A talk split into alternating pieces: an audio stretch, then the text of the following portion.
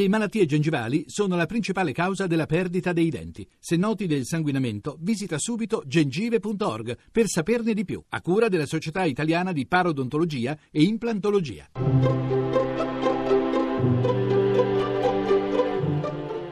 Il pensiero del giorno.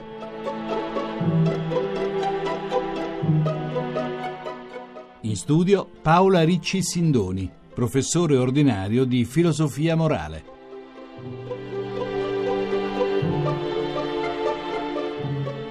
Per chi vive in mezzo ai giovani universitari che si formano per conseguire un titolo, avviarsi nel mercato del lavoro, è molto triste sentire che i loro progetti si spostano ormai di necessità verso l'estero.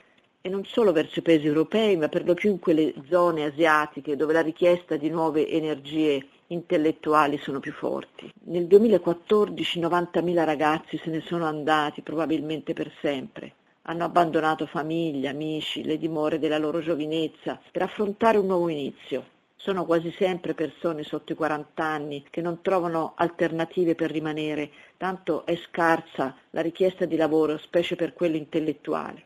Il nostro paese così si impoverisce doppiamente, sul versante economico, perché senza il lavoro di questa schiera di giovani che se ne vanno, l'economia complessiva si ferma. Ma c'è anche un altro motivo di povertà incombente. Spesso questi ragazzi sono più bravi, intraprendenti e con coraggio affrontano questo sradicamento. Dunque la nostra società civile si trova a privarsi di menti intelligenti e creative lasciandoci forse più soli e più poveri.